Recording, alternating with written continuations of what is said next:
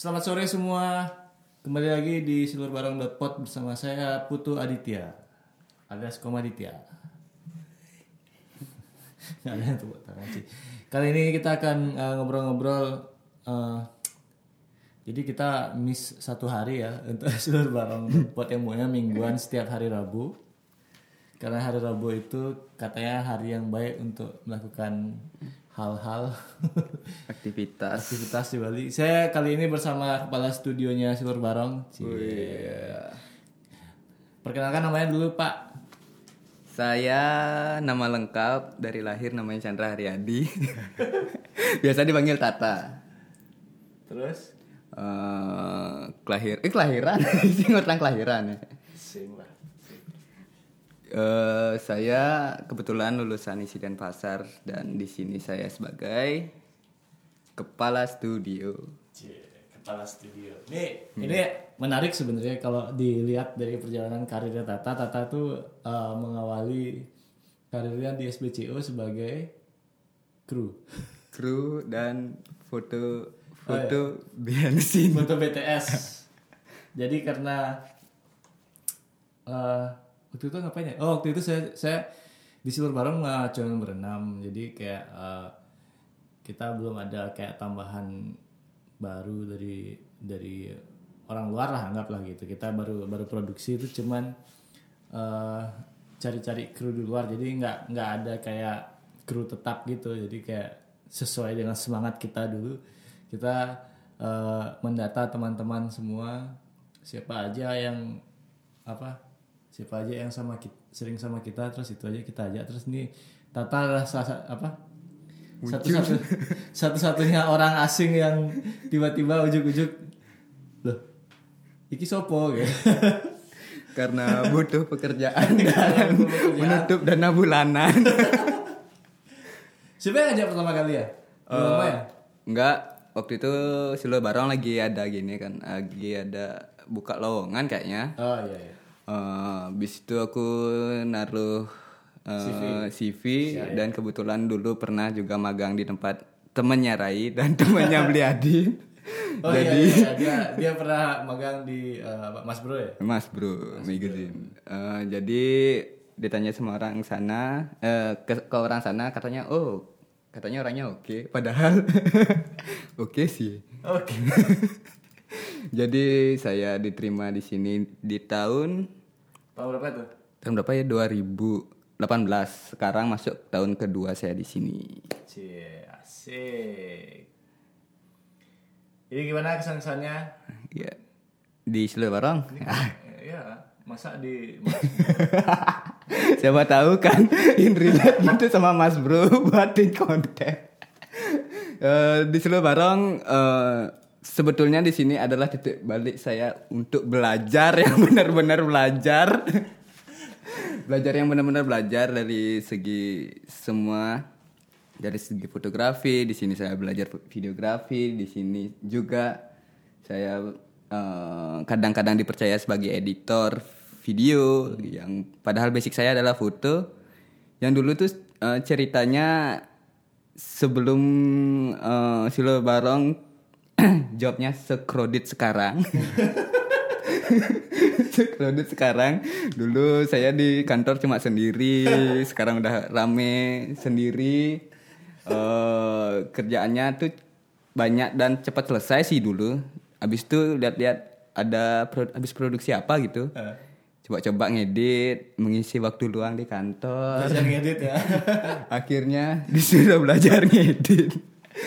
Tapi seru sih, banyak sih di sini belajar kayak eh, belakangan ini di apa tuh sering disuruh jadi audio recordist. Iya, belajar. belajar soundman, soundman. ah ya bela- belajar sound juga. Ya intinya saya di sini belajar melek lah. Apa? Semua. Semua bisa. Jadi sebenarnya satu tahun ini memang titik paling belajar banget dari dari jadi apa namanya eksekutor di lapangan jadi konseptor juga dikasih kesempatan jadi konseptor dikasih kesempatan untuk minutes orang-orang di sini juga sebagai kepala kantor dikasih kesempatan untuk minutes kantor jadi be- Kalau satu tahunnya itu sama dengan saya belajar eh, misalnya kuliah empat tahun. itu dirangkum jadi satu tahun. Dan di tahun kedua ini eh, lebih banyak ke pelajaran yang didapat di tahun pertama itu diterapin. Oke. Ya kurang lebih ya seperti itulah uh, perjalanannya Tata di seluruh barong. Ini maksudnya bukan uh, kita pengen uh, bukan pengen pamer lah. Tapi kita ria. tapi dia eh tapi ya memang sebenarnya kalau eh, kita mencari teman-teman yang bisa diajak kerja tuh sebenarnya agak sulit ya apalagi sebenarnya kalau dianggap misalnya kita ngomongin langsung kita ngomongin perusahaan orang-orang bisa langsung kayak ka- takut dan kaget gitu. Uh, kle ngantor ci. Kle ngantor tuh kayak langsung pikiran orang-orang tuh kayak negatif dan sebagainya gitu. Dan pikirannya pasti 9 to 5. Ya, 9 to 5 gitu. Padahal 24 jam. Kalau di sini bareng 24 jam. 24 jam. 24 jamnya tuh bu, eh, gini apa standby. Standby. Bukan kerjanya 24 jam. standby 24 jam. Ya, eh, intinya sih kayak pengennya kalau eh, kita ngelihat orang kayak Tata juga yang apa punya semangat buat belajar itu kita kan juga senang gitu ya. Jadi nggak nggak orientasinya nggak cuma duit aja gitu. Kadang-kadang kita juga Yoi. kasih kasih dia kerjaan gratisan tapi jalan-jalan gitu. Jalan-jalan ke mana? Jalan-jalan ke mana, tidur di kasur yang Empuk. empuk, kolam renang, pokoknya pengalaman staraf hotel bintang 5 tuh dapat lah. Dapat lah dari eh, tidur di lantai sampai tidur di hotel bintang 5 itu saya pernah kok. Ya, ya, ya. Gara-gara di silur bareng Ya karena kan eh, dulu kan kerjaannya ya jadi bisa dianggap sebenarnya kalau eh, selain selain kita berenam uh, foundernya Subur Barong eh, Tata Cempaka ya satu lagi ya. Tata Cempaka eh, Gus Wiro sama Ya. Dena itu adalah salah satu eh, orang dalam lah yang sering kita ajak berjibaku dari misal dari mereka dari dari kita pertama kita bikin film oh Tata Tata Tata masuknya setelah kita film, sih setelah kita film sih. Jadi eh, jadi dari kita eh, abis kita bikin film terus memutuskan untuk membangun Silur Barong eh, terus kita itu eh, mulai berkembang sebagai satu eh, kantor lah. Jadi Silur Barong pada saat bentuknya sudah sebagai brand yang ada kantornya dan lalu punya akhirnya akhirnya punya kekuatan hukum akhirnya jadi PT itu eh, Tata ada di apa dia dia ngikutin lah semua gitu loh. Jadi semua dari kita baru dapat pekerjaan yang yang ece-ece dari kita masih mainnya eh, gratisan dari kita mulai kayak eh, apa meeting meetingnya tuh masih kayak eh, apa ya meet- masih meeting meeting nggak tahu mau ngapain itu loh. Jadi ya lumayan lah sebenarnya ini ya eh, perjalanannya itu kok tes Tapi aman sih kayaknya. aman sih kayak ini kita apa gini audionya kok lagi agak ah ya udahlah biarlah. Maaf ya tadi kita kok ada sinyal audionya agak kecil itu Menghilang. menghilang. Oke jadi eh, apa tadi oh ya sampai akhirnya da- dari Silur Barong eh, jadi kita ini pernah kecil guys. Semua semuanya pernah kecil loh jadi kayak kita semua pernah kecil pernah miskin dan eh, semua ini kayak kita juga akhirnya Tata itu salah satu saksinya lah gitu ya. jadi dan dan perkembangannya juga pesat banget sebenarnya kalau kita lihat-lihat dari eh, setahun ya berarti ya ya. dari setahun yang Tata cuman Tata datang dengan kayak eh, cuman tahu kamera doang gitu. cuman bisa motret doang gitu. bawa kamera Cuma gitu. ya, cuma bisa mencet shutter dan ngulik mouse di Lightroom. Gila itu. Ya jadi dia eh, sampai akhirnya sekarang dia dia tahu gimana cara bikin eh, bikin video, bikin kayak video-video receh yang untuk klien-klien kita.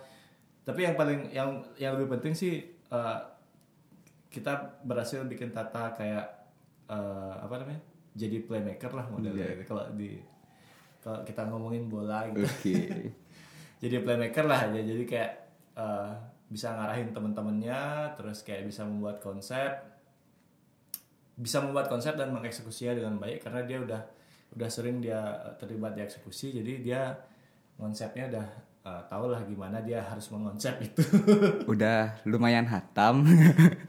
lumayan hatam. Jadi gini juga kayak apa yang tak dapat di seluruh barong dulu kayak mane- manajemen, eh, penggalian konsep itu emang eh, tak bawa juga ke pergaulan kayak teman-teman yang di eh, dulu teman-teman kampus yang kadang-kadang kita juga ngumpul kayak gitu. Eh, tak share tak share sih sedikit ilmu-ilmu yang ilmu-ilmu yang tak dapat dari eh, silur barong kayak gimana sih untuk minus ini? gitu. Dan sekarang eh, saya saya ini sama Bradit kan dimasukkan di divisi sosial media. Iya. dan kadang eh enggak sih kadang sering Iya.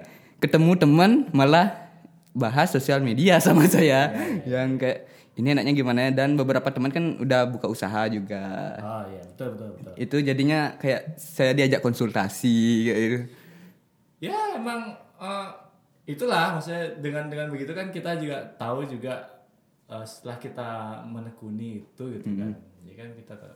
tapi salah, salah satunya juga kenapa misalnya Tata bisa cepat ini sebenarnya karena eh, di sini kebetulan juga mentor-mentornya udah kayak berpengalaman semua jadi dia tuh nggak jadi Tata ini nggak perlu menghadapi kegagalan-kegagalan yang kami ha- kami alami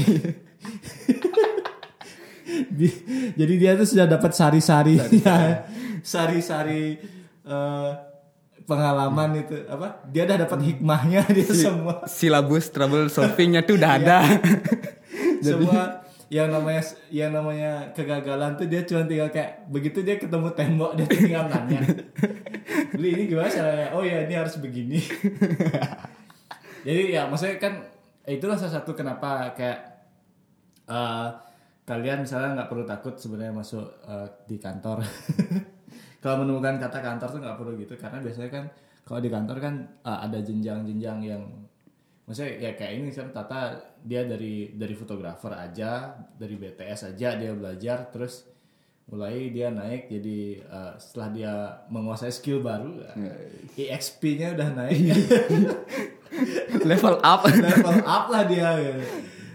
EXP-nya dia bisa kayak main RPG itu dia bela- apa belajar uh, role yang baru. Nah, role baru itu jadi jadi editor. Nanti lanjutlah dia jadi ya level up lah terus lah gitu. Ya.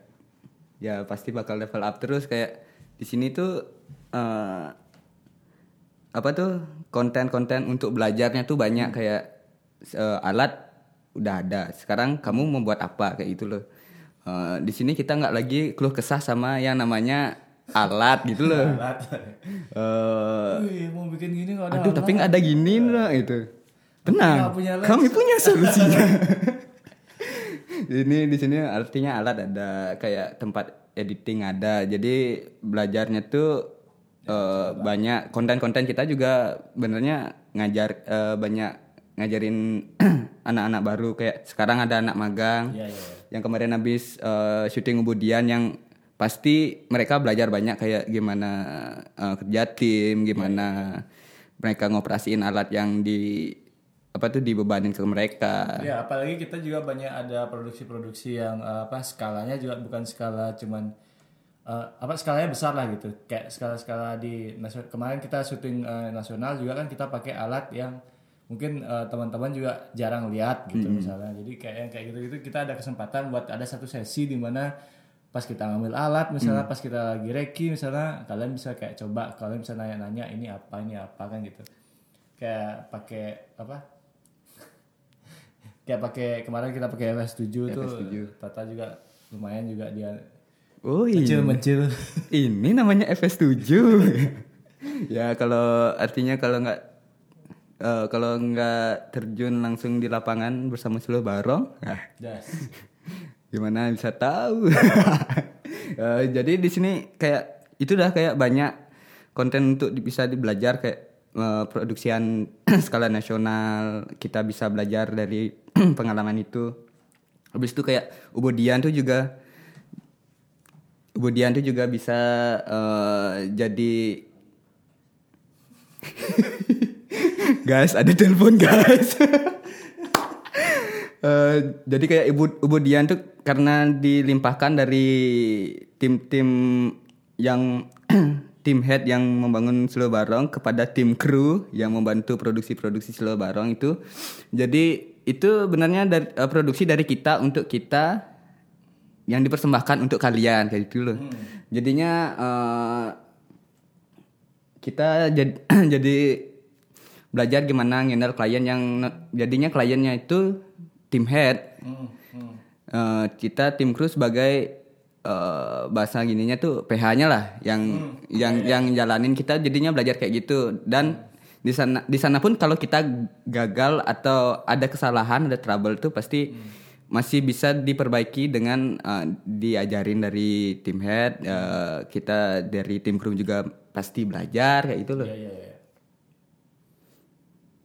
Kok? Terus terus.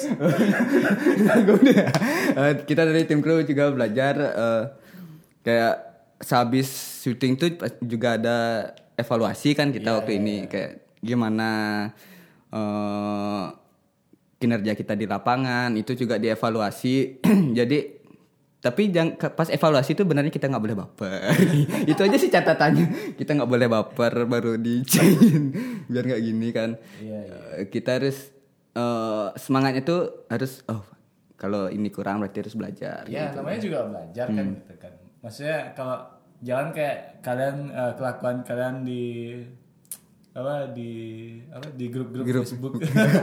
grup-grup Facebook atau grup mohon, mohon caci makinya terus baru dikritik langsung baper nggak mau. Ya udah saya nggak mau upload sini lagi kalau gitu. komennya dihapus. Kalian pasti sering mengalami itu. Kalau apalagi kalian ikut di eh, grup-grup apa namanya? grup ampun suhu. Grup ampun suhu. Eh oh iya eh. Eh, dari tadi kita ngomongin suhu barang dulu coba kita sekarang kita ngomongin Tata nih. Ta eh, Asik. apa namanya? Biar maksudnya ya biar nggak terlalu jualan seluruh baru Iya sih. Kok kayak dari tadi kita menjilat seluruh barang Ini adalah sesi. keenaan sih seluruh barang terus kita jilat-jilat ya. Eh, tapi eh, maksudnya kan eh, Tata sendiri sebagai dulu misalnya titiknya kan gitu kan titiknya berangkat dari kalau kalau saya kan tahu ya Tata tuh eh, dia fotografer eh, baru datang tuh dia apa lulusan isi gitu apa sih yang kayak mengubah paradigma? Maksudnya coba titiknya waktu waktu di awal itu Tata sebagai apa namanya sebagai apa ya lulusan baru freshman. Fresh graduate. terus fresh graduate tuh eh, apa sih yang yang pada saat itu dipikirin sama fresh graduate pada saat itu? Ya kayak Tata lah misalnya. Heeh. Oke, eh, sebenarnya masuk seluruh barang sendiri kayak narik saya ke eh, gimana saya dulu bisa masuk ke industri ini kayak industri ya bisa dibilang industri kreatif. Itu dulu tamat SMP pernah gini, pernah kepikiran ah masuk di mana ya? Eh, ya galau-galau anak SMP seka- eh, dulu lah nggak kayak sekarang yang susah nyari SMA Eh, dulu kita masih bisa cap cip cup nyari apa. Saya dulu sering nonton TV SMP sering nonton TV habis itu sering nonton iklan habis itu SMP juga lagi naik daunnya internet. Naik daunnya internet dan kadang-kadang lihat kayak ada pop up pop up itu kayak iklan. Jadi saya mikir waduh di masa depan nih eh, industri yang berhubungan dengan eh, merepresentasikan sesuatu itu pasti bakal lebih naik. Eh, contohnya sekarang aja udah banyak dari itu. Itu padahal simpel aku dulu lihat pop up poker kayaknya Hah?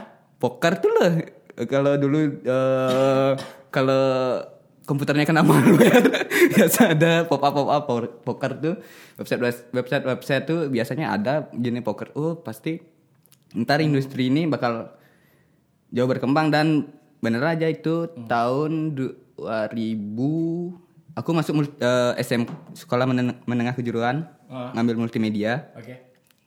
Habis itu pas selama SMA tuh udah mulai kelihatan tuh dari sosmed, dari Facebook orang-orang jualan, teman-teman iya, iya. teman-teman juga jualannya online kayak gitu. Jadinya semakin waduh, ini pasti industri Ya, eh, kita harus ngerespon online sesuatu Kebangkitan. kebangkitan ini pasti harus baru lah. Nah, ada akomodasi akomodasinya lah kayak gitulah. Pasti ntar orang-orang lebih eh, udah bosan dengan eh, jualan dengan kata-kata, pasti perlu visualnya untuk mendukung gitu. Eh, jadi aku masuk ke isi ben benarnya aku dulu mendaftar di dua kampus kayak isi sama STD. Oh iya. Isi sama Yang desain-desain lah. ya. Ah, yang yang desain Eh, Visual-visual ya, ya. visual lah. Aku anaknya visual banget. Eh, jadi tak lihat aku juga nggak terlalu bisa gambar sih benarnya. Ah. Dulu di isi itu pas aku 2012 tuh belum ada jurusan film. Jurusan film tuh baru ada 2013. Wow. 2013 itu baru ada eh, jadi dulu pilihannya tuh yang nggak gambar diisi itu cuma fotografi kalau eh, fakultas seni rupanya yang nggak gambar tuh cuma fotografi ya- yang lainnya gambar harus keterampilan tangan. Aku sendiri nggak terlalu bisa keterampilan tangan kayak menggambar matung itu nggak terlalu bisa. Tapi aku punya eh apa tuh hasrat di industri ini. Ah hasrat. Kayak oh fotografi aja ya uh, yang lebih uh, yang yang gimana ya yang yang relate sama apa yang tak pikirin dulu gitu ya, pas SMP Uh, masuk fotografi habis itu kayak aku tetap kayak uh, apa namanya interestnya tuh sama hal-hal yang berbau, berbau advertising Advertising. ya. advertising kayak dulu juga SMK magangnya di percetaan belajar belajar size gimana biar nggak pecah fotonya nggak pecah untuk dicetak gede kayak gitu Eh, habis itu mag- eh, kuliah kuliah juga kenapa milihnya mas bro? Nah itu ada di saat teman-teman yang pada magang saat itu semua ke prewed Oh iya. ke studio foto. Aku milih eh, waktu itu aku milih masih ada eh Mif sama Ya, Mas Bro. Sama Mas Bro. Mif sama Mas Bro. Habis itu kebetulan teman ada yang memang kenal sama tim dari Mas Bro. Dikenalin ke sana. Oke masuk Mas Bro Habis itu aku tamat juga ngam- ngambilnya eh, ngambil tugas akhirnya ada berbau advertising juga itu fotografi fashion. Aku buat visualnya tuh digital imaging eh, yang tak proyeksiin ntar ditaruh di majalah tuh gimana caranya biar orang lihat di majalah tuh. Wih, dia dia udah skip tapi dibalik lagi. Oh iya iya iya. Set, ih apa itu? Kayak gitu. Kayak mencuri Eh, mencuri perhatian gitu. Tak buat bentuknya digital imaging habis itu sekarang eh, masuk seluruh barong dan masuk di divisi yang berhubungan advertising secara sosial sosial media juga kayak gitu loh. Digital, digital Eh, advertising. jadi kalau dicari runutannya tuh emang nyambung dari apa yang tak pikirin dulu SMP Iya iya iya iya. sampai sekarang tuh ya emang nyambung. Eh, dan fun fact-nya tuh sebenarnya aku kenapa bisa satu jalur gitu karena malas belajar yang lain ilmu hukum gitu karena oh aku udah kadang ini nih ya udah tekunin aja Iya iya iya. Jadi kan semua tuh sebenarnya sebenarnya semua berhubungan sebenarnya. Iya. Kalau kalian mau misalnya kayak kalian mau mau belajar gitu tuh semuanya semua berhubungan sebenarnya kayak uh, nanti aja kita kan nggak tahu apakah nanti sebenarnya Tata akan tetap jadi fotografer atau misalnya tetap jadi videografer aja di sini gitu kan. Tapi dia juga kayak bisa apa ya dah mungkin ntar dia belajar, belajar sound terus tiba-tiba ternyata duitnya dari sound semua gitu kan kita nggak tahu juga ya kayak maksudnya eh, merefleksi ke masa lalu juga saya juga kan pernah pernah, pernah jadi musisi gitu saya juga pernah iya maksudnya kayak- kayak gitu kan kita kita semua kayak pernah mengalami fase di mana kita pernah jadi anak band gitu kan. terus eh, ada yang kalau saya kan agak serius banget sampai saya bikin kayak eh, apa komputer di dibikin kayak buat eh, ya bisa recording lah di rumah gitu. bisa produce lah Iya. Belajar pakai mixer, belajar pakai apa? Belajar pakai mixer, belajar pakai mic, gimana cara pakai mic, gimana cara pakai kompresor, ini kayak gitu-gitu. Terus eh ternyata kemarin-kemarin tuh eh, ada beberapa kerjaan yang membutuhkan soundman di film. Nah, ini yang beberapa apa di bukan di film, eh, di iklan. Jadi ada beberapa pro- produksi yang mampir ke Bali terus membutuhkan eh, soundman. Nah, yang kayak gitu-gitu tuh sebenarnya ini ada peluang yang cukup menarik gitu ya karena eh, ini kolam ini masih dikit banget ya yang mancing gitu tapi ikannya banyak, gitu ya. Istilahnya eh, sebenarnya eh, di Silver Barong teman-teman semua kita ajarin buat eh, ngerjain apa aja gitu yang yang mereka pengen dan yang mereka suka karena siapa tahu eh, suatu hari mereka akan dapat kerjaan-kerjaan seperti itu. Karena kan kita nggak mungkin juga kita kayak eh, kayak misalnya kita di ya kita ada divisi wedding gitu. Tapi kan divisi weddingnya juga kita ngambil yang agak divisi wedding juga kita ngambil yang agak-agak eh, nyeleneh gitu. Konseptual. Konseptual ya. Nyeleneh. Nyeleneh. Karena kita nggak nggak pingin kayak eh, waduh itu eh, udah banyak banget yang main di situ gitu. Daripada kita sikut-sikutan sama temen ya. Mending kita bikin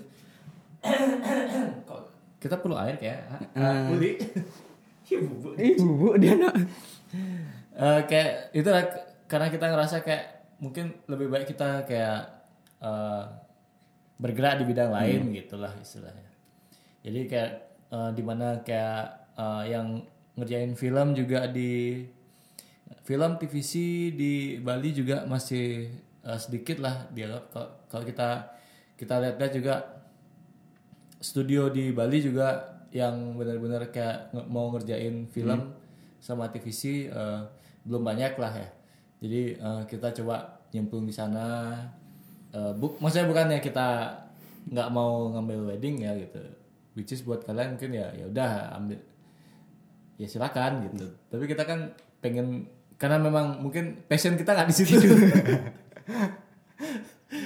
Jadi ya ya maksudnya kayak ada juga yang ngerjain uh, sosial media. Kebetulan saya juga uh, pernah bikin agensi media sosial di tahun 2013. Jadi uh, jadi kita maksudnya adalah pengalaman buat uh, berhadapan dengan klien dan bisa saya bagi ke teman-teman. Jadi nggak nggak ujuk-ujuk. Gimana kita kalau kita kerjain sosial media? Jadi ya, ya kita juga belajar juga. Kita juga kayak eh, belajar ke agensi-agensi di Jakarta. Terus eh, kayak workshop-workshop gitu kita akan coba juga lakuin gitu. Eh, at least modalnya nggak cuman kamera doang at least nggak bawa kamera doang lah ke sana gitu. Tapi juga kayak gimana kita liatin ya report-report buat eh, gimana engagement dan sebagainya tuh kita tahu gimana cara eh, masukin itu ke dunia nyata. Nggak cuma di di- digital aja kan. Iya. Ini lah nanti kayak orang-orang kayak Tata sama Uli ini yang lagi tidur di belakang ini juga nanti akan kita akan diajarin gimana cara ngerjain itu biar maksudnya eh, beberapa teman kan ada yang mengeluh kayak wah aku di fotografi stagnan banget. Terus mereka padahal mereka punya talent yang lumayan Iya. gitu. mereka cuma nggak tahu gimana caranya masukin ke celah-celah sempit ini gitu. Dan kadang ada juga kayak nggak tahu uh, fotografi tuh nggak cuma outputnya tuh nggak cuma private private wedding documentary dan produk uh, dan produk yang produk banget gitu loh. Iya, iya, Uh, kayak uh, fotografi fot- fotografi di sosial media juga itu foto produk sebenarnya tapi mereka kayak nggak kepikiran untuk memanage itu kayak gitu loh Iya, iya, iya. Uh, jadi kadang uh, perlu ada yang oh bisa diginiin ya kayak Iya iya iya iya. itu itu sering banget nih. Makanya kan kita perlu banget sebenarnya kayak eh, ide itu harus dimasak bareng-bareng lah. Iya. Jadi kayak misalnya eh, kita juga maksudnya di di seluruh kan juga kita kayak ini klien-klien juga kita kasih konsultasi gitu loh. Jadi mereka nggak cuman beli foto aja sama kita tapi foto, foto with purpose lah gitu. Jadi ada tujuannya lah foto-foto itu. Kenapa foto itu? Jadi istilahnya kalau kalau, kalau kalian belajar kayak di kampus ya diisi Iya. tuh setiap foto tuh harus ada apa tujuannya apa apa harus ada gitu. makna harus ada makna harus ada motivasinya kalau di film kan gitu setiap shot harus ada motivasinya gitu kenapa kita kenapa kita memakai foto ini kenapa kita membuat foto seperti ini? Kenapa kita ya jadi nggak cuma sekedar uh, estetik aja. Jadi ya itulah semua semua perlu dipelajarin lagi sih sebenarnya. Jadi nggak nggak jadi harus membuka membuka diri lah Diri, untuk ya. untuk belajar kan gitu kan. Eh, sebenarnya membuka diri itu adalah eh, sesuatu yang harus dimiliki kalau mau belajar kayak itu loh.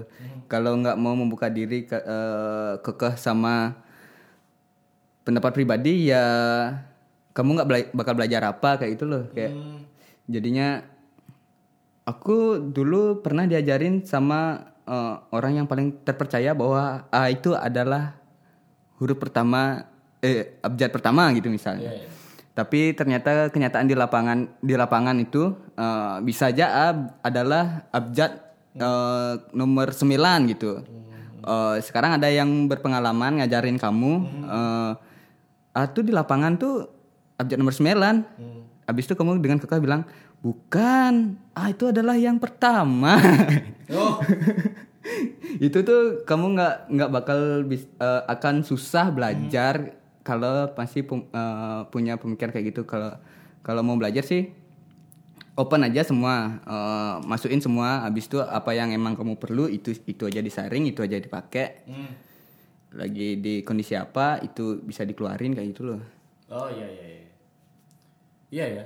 Eh, karena kan kalau apa namanya? Apa sih eh, istilahnya apa orang orang Cina tuh bilang? Jadi kayak kalau kita misalnya punya kalau kita mengalami sebuah kesulitan, kesulitan tuh bisa apa aja ya? Kesulitan itu bisa kayak kayak eh, kalau penulis ada namanya writer's block gitu kan. Dia dia nggak bisa nulis gitu kayak oh aku nggak dapat aku nggak dapat inspirasi ya. Eh, stagnan lah gitu Iya. ya. Stuck stagnan terus tiba-tiba kayak eh, aku tidak nggak bisa bikin eh, karya yang baru gitu tuh. Itu sebenarnya karena memang kemampuanmu itu sebenarnya katanya ya. Jadi kayak eh, setiap masalah itu eh setiap kesempatan itu. Jadi setiap kesempatan itu adalah eh, masalah yang bertemu kesiapan gitu pak ya kayak gitulah. Jadi, kalau jadi kalau kalian punya punya bekal yang bagus jadi dalam arti kayak skill terus pengalaman yang cukup setiap ada masalah kalian akan bisa eh, menanggulangi masalah itu dengan skill dan pengalaman yang kalian yang punya gitu. Iya. jadi begitu kalian misalnya punya eh, punya itu lah kayak istilahnya writer's block atau creator's block gitu kan. Eh, berarti kan kalian memang kayak oh aku harusnya kalian bisa menyikapi ini dengan eh, pengalaman kalian yang udah kalian punya sama eh, skill yang udah kalian punya gitu. Terus apa ya kira-kira mau dibikin lagi gitu. Dan caranya buat nambah itu kan ya tentu kan satu belajar dua belajar tiga belajar empat eh, lakukan ketiganya ya intinya kan karena hidup ini juga eh, apa Iya sih. terus belajar gitu ya mentang-mentang kalian udah punya 10.000 followers terus Iya. tiba-tiba ada rasa kayak saya fotografer paling ayang di ini gitu. akulah fotografer ya. kan rata-rata gitulah ya gitu. ini eh, gibah ya kadang-kadang kan ya star syndrome soalnya kan kadang-kadang yang kayak gitu-gitu tuh sangat eh, krusial soalnya sama karir kita gitu. Kadang-kadang kayak Nggak enaknya maksudnya aku juga sama teman-teman seluruh barang kan gitu kan semua juga kayak seret bisa kita semua bisa eh, menempatkan diri di mana saya harus berperan sebagai komoditia di mana saya harus berperan sebagai eh, anak silver barong gitu. Jadi kayak ada ada klien ini gitu. Terus tiba-tiba minta ini kerjaan silver barong terus tiba-tiba minta "Eh, tolong ayo di post di akun komoditia ya tunggu dulu maaf. Permisi ya ya kayak gitu gitu kan sering pasti sering terjadi lah. Kalau Iya. eh, apa namanya mungkin teman-teman ya, teman-teman selebgram misalnya yang udah punya yang udah punya bisnis pasti hal-hal kayak gini terjadi lah gitu. Sering terjadi ya? Sering ya, lumayan lah. Iya terus wah li bubuk dia li li Ada Li. masih di, di luar. Eh, jadi gini juga apa ya? Kayak Ah, kayak apa ya? Nggak kayak eh di sini juga enaknya di sini ya kita tuh eh malah dibimbing menjadi gimana sih kerja yang baik kayak itu loh. Kadang susah, kadang susahnya juga eh nyari- jadi pekerja tuh yang fresh graduate kan kadang attitude-nya masih attitude kampus. eh, konsistensinya konsistensi janji-janji kampus ya gitu loh kayak eh aku mau buat tugas eh, sore ini. Sampai malam masih nonton masih nonton film. Sepertinya ini belum selesai ya kita di sini lebih diajarin bukan bukan kayak wih apa tuh salah tuh bukan kayak itu jadi eh, ininya eh, tanggal segini deadline ya boleh kamu santai ngerjain tapi harus selesai kayak itu loh kayak tanggung jawab kita lebih ditekanin di sini kayak itu loh Yoi. Tuh, tuh. Eh, by the way kita kan tadi buka pertanyaan nih. oh iya hampir lupa karena bu adminnya tidur Bu adminnya tidur apa? Taruh mana sih dia? Karena guys lagi nyekrol ini Eh, lagi scroll. Kok error lagi?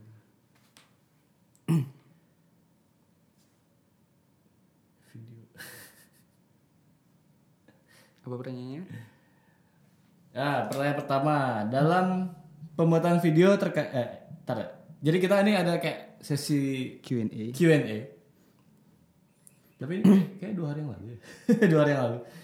Eh, hari ini juga ada sebenarnya kita buka eh, sesi Q&A. Ini kita ambil yang dari hari yang dari eh, dua hari yang lalu.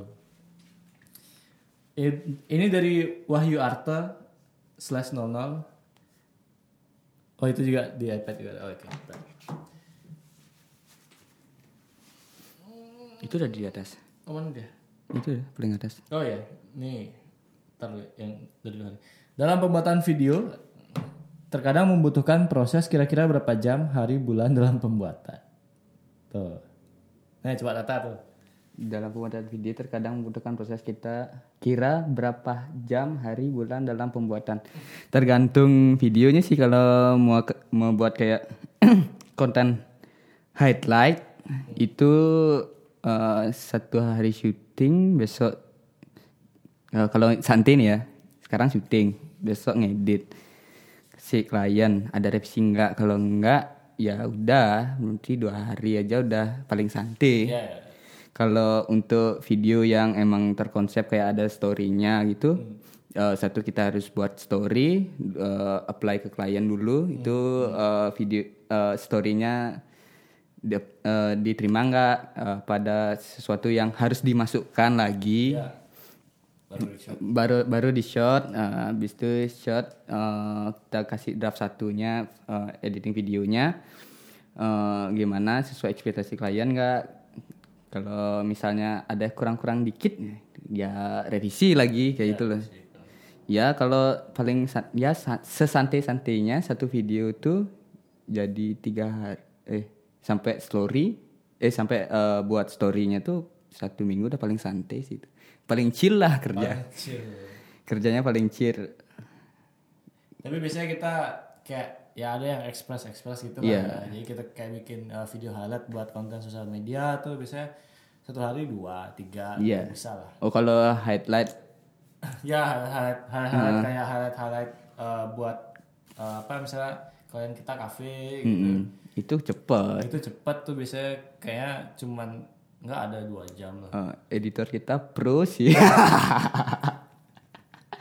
dia bisa ngedit sempet waktu ini berapa ya Empat empat, ya. empat dia sempat satu hari Satu hari dia bisa ngedit empat. empat Itu itu bukan dalam dalam kondisi dipaksa ya. Jadi Iya. kayak itu dalam dia kondisi lagi santai. santai dan eh, emang dia punya deadline juga kayak Iya. itu eh, dia juga ngurusin yang lain Jadi di sini kan terbiasa juga kayak misalnya ya uh, satu hari misalnya ya atur-atur sendiri lah gitu ibu-ibu kan atur gitu yang penting kalau misalnya kalian mau weekend nggak diganggu Ya udah, ya push di weekdays. push di weekdays gitu. Terus kalau misalnya kalian mau mencari off di weekdays gitu ya di weekend, Weekend kalian- di push. maksudnya di sini kita fleksibel aja tapi harus selesai. Ingat kan kita salah salah satu yang kita jual ke klien juga gitu kan.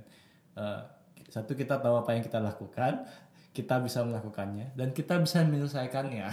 Tepat waktu. selesai tepat waktu. Jadi Dan itu harus selesai. ya, dan itu ya memang harus harus beres karena kan kita nggak bisa juga kayak sama klien juga terus tiba-tiba kita oh ini nggak bisa nih ah kita nggak jadiin terus kita tinggal gitu ya nggak Oh nggak mau ah.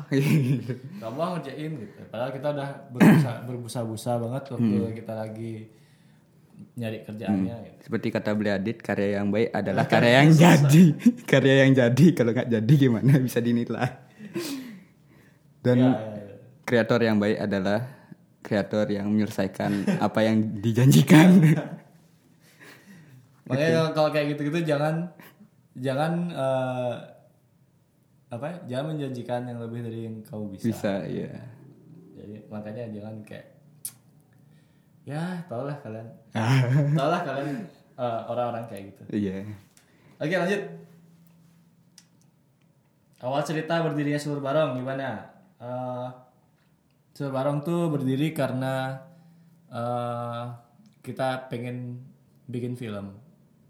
Jadi ke- karena kita eh, foundernya berenam gitu pengen bikin film.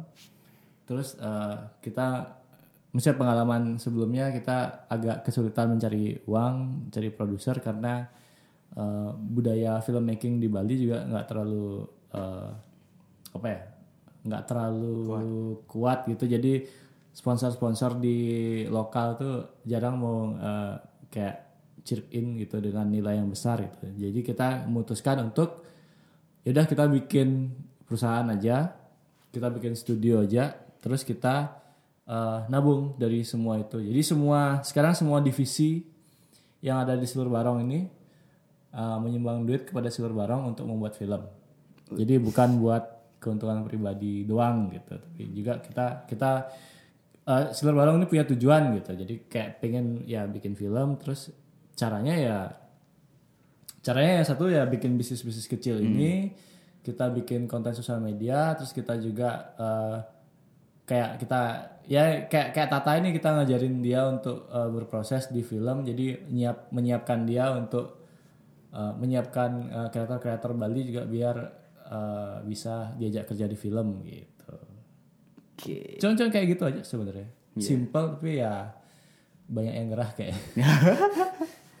Karena motor eh karena kendaraan yang besar perlu bensin yang banyak. ya ya kalau syuting video klip ini dari Gede Adi Gunawan. Oh yang yang tadi itu dari Dandi Kaf. Awal cerita gimana sih Borong? Kalau Gede Gede dan Adi Gunawan ini Gede Adi?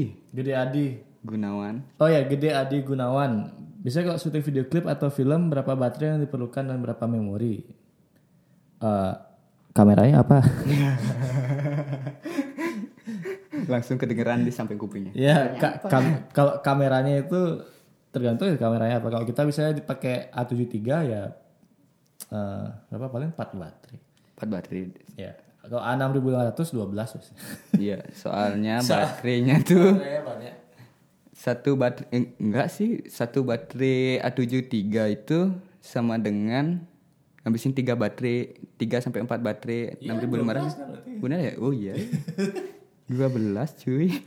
Ya, jadi memorinya ya tergantung juga berapa berapa apa berapa shot terus eh, kamu filenya file apa gitu. File yang kamu pakai kamu pakai 4K atau HD HD aja.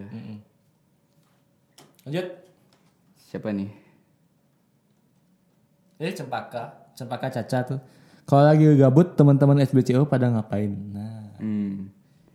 Biasanya kalau lagi gabut pada keluar makan. habis keluar, tuh keluar makan tuh ya. Terus, habis tuh eh, di tempat makan tuh ngobrolnya bisa dua jam. Enggak sih pasti kita makan kayak juga kadang-kadang curhat Me- mengeratkan tali silaturahmi lah. Tali silaturahmi. Ya ya. Jadi kayak emang paling paling penting tuh sebenarnya kayak eh, sama kok sama kalau misalnya saya lagi stuck di editing tuh biasanya ya eh, apa main PS dulu gitu apa. Jadi kayak ya dilupakan tapi dipikirin dikit gitu. Soalnya kadang-kadang kalau kita kayak lepas banget dari dari editing itu misalnya Mm-mm. Oh, nanti pas kita balik lagi ke kerjaan tiba-tiba ya kayak shock shock gitu. Ah. Wih. Lanjut pertanyaan selanjutnya. Apa sih? Oh, mo- motivasi itu. Motivasi motivasi. oh Dari Andika kasih ya. Andika Andika SW. SW SW. Oh, ini Esa nih. Teman ini apa? Apa saudaranya ini Esa. Motivasi buat bikin video apa? Ayo, motivasi bikin video apa? Kalau saya sih mendatangkan uang ya. Iya. Untuk make a money ya uh, making money, mengentaskan kemiskinan. Iya. membantu saudara-saudara saya sekeluarga Membantu kreator-kreator Bali yang tidak punya kerjaan seperti Tata ini supaya dia dapat kerjaan. Kalau saya pribadi motivasinya adalah belajar. Karena saya bukan basicnya bukan videografer, jadi pasti pasti sih belajar dan kadang disuruh buat video apa, kadang saya nyari eh, apa tuh referensi shot pasti. Oh iya iya iya. Referensi itu, itu bikin belajar ya. Heeh. itu jadinya ada motivasi kita untuk buat wah gimana caranya buat shot seperti itu yang bisa masuk ke bisa masuk dan relate dengan video apa apa video eh video yang kita buat gitu. Oh, Oke oke. Iya ya. Itu juga emang kayak eh, kalau saya selain eh, untuk susu anak juga, tapi eh, saya juga saya juga pengen kayak bikin sesuatu lah. Misalnya kayak kalau misalnya kita bikin video itu biasanya eh, ada pesan-pesan yang pengen saya sampaikan. Iya. Misalnya kayak dulu saya bikin eh, travel vlog itu tujuannya biar eh, ngangkat eh, wisata-wisata di daerah Bali Timur yang kadang-kadang masih dilupain juga kan jarang ada orang ke Amet. Maksudnya orang Amet orang ke Amet kalau nggak kalau nggak dua kali atau tiga kali ke Bali kayak bukan itu tujuannya gitu. Pasti ke Kuta. Jadi ya mau mau mecah wisatawan aja biar nggak cuman ke Bali Selatan aja gitu. Biar nggak di Bali Selatan terlalu macet. iya. Biar nggak macet. Terus terus juga ya eh, sama mau mengenal kembali gitu kan. Kan maksudnya kalau kita bikin bikin video kan otomatis kita datang ke tempat itu terus kita kayak Nanya-nanya. nanya-nanya terus eh, cari-cari info gitu. Nah dari situ kita kayak mengenal kembali kayak daerah-daerah saya sendiri gitu. Jadi dulu sebenarnya waktu bikin travel vlog misalnya eh, saya jadi lebih tahu banyak tentang Bali dari saya yang sebelumnya gitu.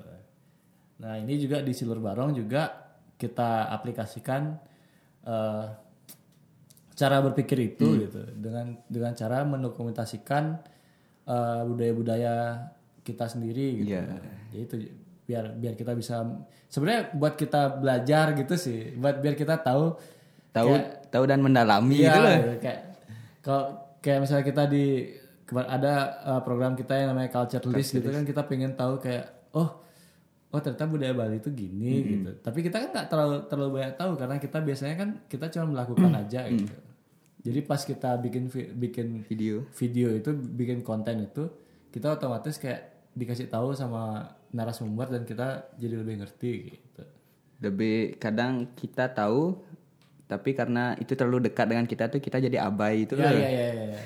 Karena udah terlalu kayak Oh biasa. Di luar kepala sudah, gitu. sudah biasa. Ya. Dulu kita buat uh, culture list tuh episode 1 tuh buat ngodakin. Nah. Ngodakin tuh kayak prosesi renewal. Renew, Renew. refreshing. ya. Jadi di ngodakin tuh mungkin untuk orang-orang Bali udah oh udah biasa, udah secara secara pengertian umumnya tuh udah tahu, tapi secara mendalam gimana storynya tuh adalah di sana di culture list tuh. Jadi kita kayak eh, kita kayak bukan eh, bukan bukan gimana sih kayak eh, nyuruh teman-teman yang terlalu berpikir ah aku konsepnya tuh harus jauh gitu loh. Oh, iya. harus, woi, padahal di dekat kita tuh banyak sesuatu yang yang yang bisa kita jadikan bahan untuk pelajaran diri kita sendiri dan abis itu kita share lagi ke orang lain Iya, kayak iya, gitu loh. iya. Dan itu juga nggak dalam-dalam banget gitu. Hmm. Kita cuman kayak mengupas kayak ya nggak nggak nggak nggak sejarah-sejarah banget gitu. Hmm. Jadi kita kan nggak nggak nggak terlalu berat lah gitu istilahnya. Jadi kayak memang kita cuman mendokumentasikan itu terus kita mencari makna-maknanya Hmm. di maksudnya diterangin ini abis ini ini abis ini ini karena ini cuman ya layernya paling cuman satu satu level dua level di atas Iya. ya nggak sampai kita kayak oh ini eh, apa namanya oh ini bunganya ditaruh sini karena, begini ya. gitu. nggak Enggak terlalu mendetail seperti Iya itu. nggak nggak terlalu mendetail seperti itu. Kita nggak kayak bikin skripsi lah. Iya. kayak kita cuma bikin kayak bikin laporan doang gitu sebenarnya. Dan bagusnya tuh hasil yang kita share tuh eh, malah orang-orang luar kayak bule-bule tuh, uh, kayak gitu. Oh ya." gitu toh. Iya, kayak gitu. Modelnya ya gitu lah. Next, siapa lagi nih? Makna dari kata nih. Ah udah sering dibahas itu. Ini ya, tips movie satu menit agar berkesan. Nah, ini dari Vinkayana 127.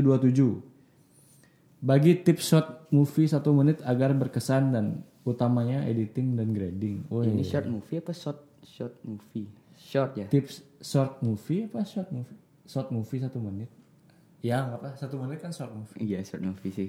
Kayaknya short movie deh maksudnya. Gimana? Agar berkesan gimana? Apa utam berkesan utamanya Editing editing, dan grading. Oke, jadi kalau berkesan berkesan itu eh kalau zaman eh kalau zaman dulu kalau ya tahun-tahun kemarin tuh masih ke visual yang enak tuh ba- pasti masih banyak dicari tapi sekarang karena semua bisa membuat visual yang enak Iya iya. yang dicari itu pasti story sih Iya. kayak storytelling yang bagus. storytelling yang bagus mana mana premisnya di mana Iya, punchline-nya kayak gitu loh pada eh, satu menit tuh udah cukup banyak sih apalagi zaman zaman dulu yang cuma video Instagram 15 detik tuh mereka udah bisa buat story yang bagus banget kayak gitu loh. Kayak 15 detik aja udah dapat premis punchline.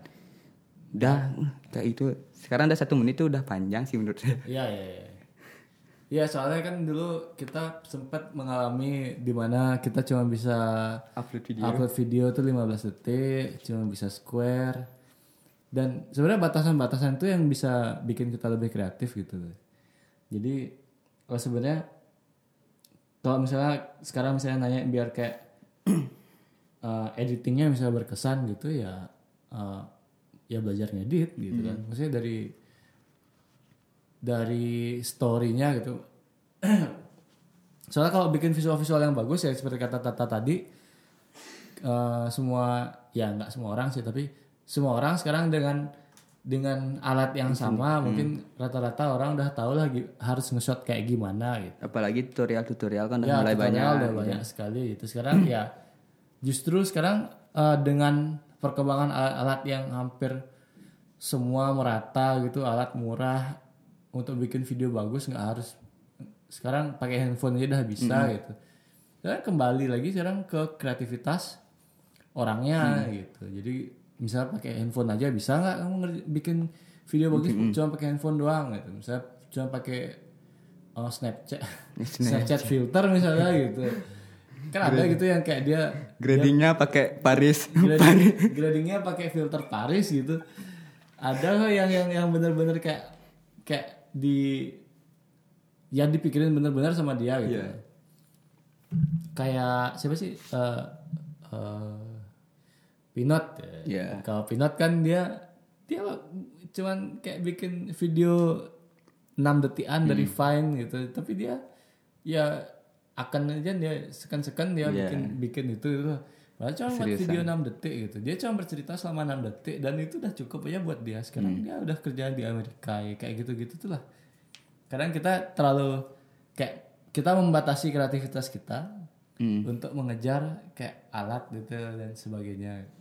Dan juga ini untuk set- eh, kenapa kenapa video itu bisa berkesan dari segi, editing dan grading ya. Kalau grading sih aku berkesannya kalau penempatan grading colornya itu tepat kayak gitu. ya, lah. ya, ya, ya. Kayak misalnya eh, video video tentang travel. Ah, iya, Tap- iya. Tapi eh, tiba-tiba langit langitnya ungu gitu. Iya, iya, iya. kan kayak kayak cover album ungu tuh. yang pesawat tuh loh. Saya Iya, iya, pesawat iya. warnanya ungu tuh. Ya ya yang penting tep- tepat sih Iya, gininya. iya. Jadi kalau misalnya kalau misalnya apalagi kalau misalnya video traveling itu kan aturannya adalah uh, itu believable gitu loh. Jadi kayak bisa dipercaya. uh, kalau kalau kalian misalnya sekarang mengacu pada Sam Calder gitu, dia kan sebenarnya itu art film bukan travel video gitu. Dia bikin dia bikin art gitu. Karena karena dia bikin art, jadi fil- vid- film dan videonya Sam Calder itu kan berceritanya tidak terlalu runut gitu. Dia dia tidak terlalu banyak bercerita sebenarnya. Dia dia bikin sesuatu yang artsy gitu untuk untuk perjalanannya Nah, dia. dengan highlight perjalanannya dia. Ya, highlight perjalanan dengan sesuatu yang art gitu. Jadi dia ada namanya apa sih? Yang apa? Jadi ada pas ada pas buat artis untuk apa sih namanya itu? Apa? Kok kamera Oshikura apa sih? Ah, aku Cut sering- cut. Bukan, jadi kayak ada ada ada istilahnya gitu. Jadi kayak jadi kayak artis itu kalau dia membuat art gitu, dia diizinkan untuk tidak make sense ya. Ya sama kayak aku dulu tugas akhir buat fashion tapi digital imaging itu kan nggak Ya, make sense ya, kayak gitu loh. Itu ya masuknya tuh fine art. Ya ya. Jadi jadi dia tidak ya nggak bisa juga disebut kayak travel film gitu misalnya gitu. Jadi kayak memang yang kayak klasifikasi-klasifikasi kayak gini eh apa ya agak kabur sih begitu dia masuk art gitu. Jadi ya udah jadi kayak Itu eh, masuknya ke inovasi sih. ya inovasi. Inovasi. Nah, makanya itu it- itu jadi berkesan buat kita Hmm. karena dia berhasil nge-mix itu dengan bagus gitu Iya. dan dengan storytelling yang tepat, bukan storytelling yang kayak storytellingnya nggak jalan-jalan amat gitu. Jadi kayak dia pada saat itu ya eh, mewakili Hmm. apa yang dia jalani gitu. Tapi begitu sekarang ditiru Hmm. sama orang-orang saya di Instagram gitu, mereka cuma niru-niru bagian bagusnya aja Iya. gitu. Eh, inspired by. Inspired by. Eh, juga kan grading itu adalah satu elemen yang ngebangun Ya, sinematik. ya rasa rasa rasa kita misalnya buat eh, gimana grading 80-an gimana kita jadi ngerasa itu Ya, itu ke 80, gitu. Benernya kalau menurutku ya editing itu adalah masalah penempatan dan ketepatan. Oh iya iya. Iya ya, persis lah itu. Itu kalau kalau kita misalnya mau ngedit eh, makanya kan ada namanya apa cutting gitu. Jadi cutnya ya kalau misalnya biar berkesan ya sama lah gitu. Cutnya harus tepat terus transisi. Misalnya kalau kalian mau pakai transisi keren kayak Sam Calder misalnya harus ya nggak harus sih maksudnya ya sebaiknya ditaruh di tempat yang tepat, gitu. Jadi nggak nggak setiap cut dipakein transisi kayak gitu, tapi di tempat yang tepat. Misalnya kalau lagunya lagi building, terus tiba-tiba eh, apa musiknya drop, itu diisi transisi yang tepat, pasti akan bikin eh, video itu jadi berkesan gitu. Tapi kalau misalnya di setiap beat, di setiap beat, di setiap cut diisi Si transisi zoom in zoom out, aku aku nonton transisi jadinya. ya kita nonton video transisi namanya jadi kayak Jangan ntar pedanda lagi ngeleneh. ya penanda lagi ngeleneh terus dikasih transisi transisi zoom samping samping yang nyungkling dulu. yang sebenarnya Ya. ya itu juga kan kayak penempatan penempatan transisi terus juga temponya itu juga. Kalau misalnya temponya cepat kalian pakai transisi yang lambat ya kan pasti dia akan gagal. Di video yang lambat kalian pakai transisi zoom in yang fast zoom in gitu jadi bakal lambat. Terus kayak transisi misalnya dua still yang di mana shotnya cuma still doang gitu nggak ada movingnya kalian pakai transisi slide atau pakai transisi zoom out gitu ya otomatis pasti Hmm. rasanya aneh gitu nggak nggak nggak Frame-nya sa- frame-nya sama, Iya. gininya sama, habis itu zoom out tapi sama gitu loh. tapi sama gitu kan ya itulah kenapa kita harus Iya iya. kenapa kita harus belajar ya gitu. Iya. kenapa kita harus belajar sinematik video terus uh, meaning of the shot ya gitu lah kayak gimana cara kita framing gimana cara kita nge-shot. Hmm. itu tuh itulah kenapa itu penting gitu. Uh, ya dengan dengan begitu kita jadi tahu uh, kenapa kita ngelakuin itu. Iya. Dan dengan kita tahu kenapa kita ngelakuin itu, kita jadi ngerti karya kita apa, eh, presentasi misalnya itu dijadiin portfolio untuk eh, untuk ke eh, pitching ke klien kayak gitu tuh, jadi bisa klien tuh jadi percaya gitu loh, cuma, Iya, iya, wah dia nih tahu dengan apa yang dia buat kayak gitu loh. ya jadi kita bisa pede juga berhadapan sama klien gitu. Ya jadi nggak kayak kayak eh eh buat lihat videomu nih oh nggak jelek gitu. Ya ya udah nggak jadi. Itu satu jam ya. Kita satu jam. Jadi eh eh, ya ini rekor baru sih Rekor baru setelah biasanya 15 menit ya. Enggak, 30 menit. Oh 30 menit. 28, 38. Yang kemarin sama gua Ahmad tuh 38 menit. Ya. Nggak tahu sih ini mau diedit sama mau diedit apa enggak kalau Enggak, kayak kita langsung aja lah. mentah-mentah ini satu jam bro Eh by the way kalau kalian mau ada pertanyaan-pertanyaan lain untuk uh, podcast Silur Barong ini silahkan uh, mention kita di di story boleh atau pasti apa ya? bakal, bakal dibuatin eh, Ya pasti misalnya kita biasanya biasanya biasanya uh, buat ini selanjutnya juga bakal kita bikin Q&A lah. Kalau misalnya kalian punya pertanyaan atau curhat-curhat uh, tentang apa gitu bisa email aja kita. atau menemukan kendala yang Ah ya misalnya kalian perlu konsultasi apa gitu. Emailnya ke silurbarong.co at gmail.com oke Oke. Sekian dulu eh, podcast hari ini. Terima kasih Tata sudah menemani saya ngobrol. ya terima kasih juga diajak ngobrol setelah diam dari tadi ngedit Iya, biar jadi maksudnya podcast ini buat eh, refreshing lah teman-teman di sini. Eh, itu aja dulu. Selamat bekerja buat teman-teman semua. Semoga apa yang kita obrolin tadi semuanya berguna. Eh, sampai jumpa di podcast selanjutnya di silurbarong.pod. oke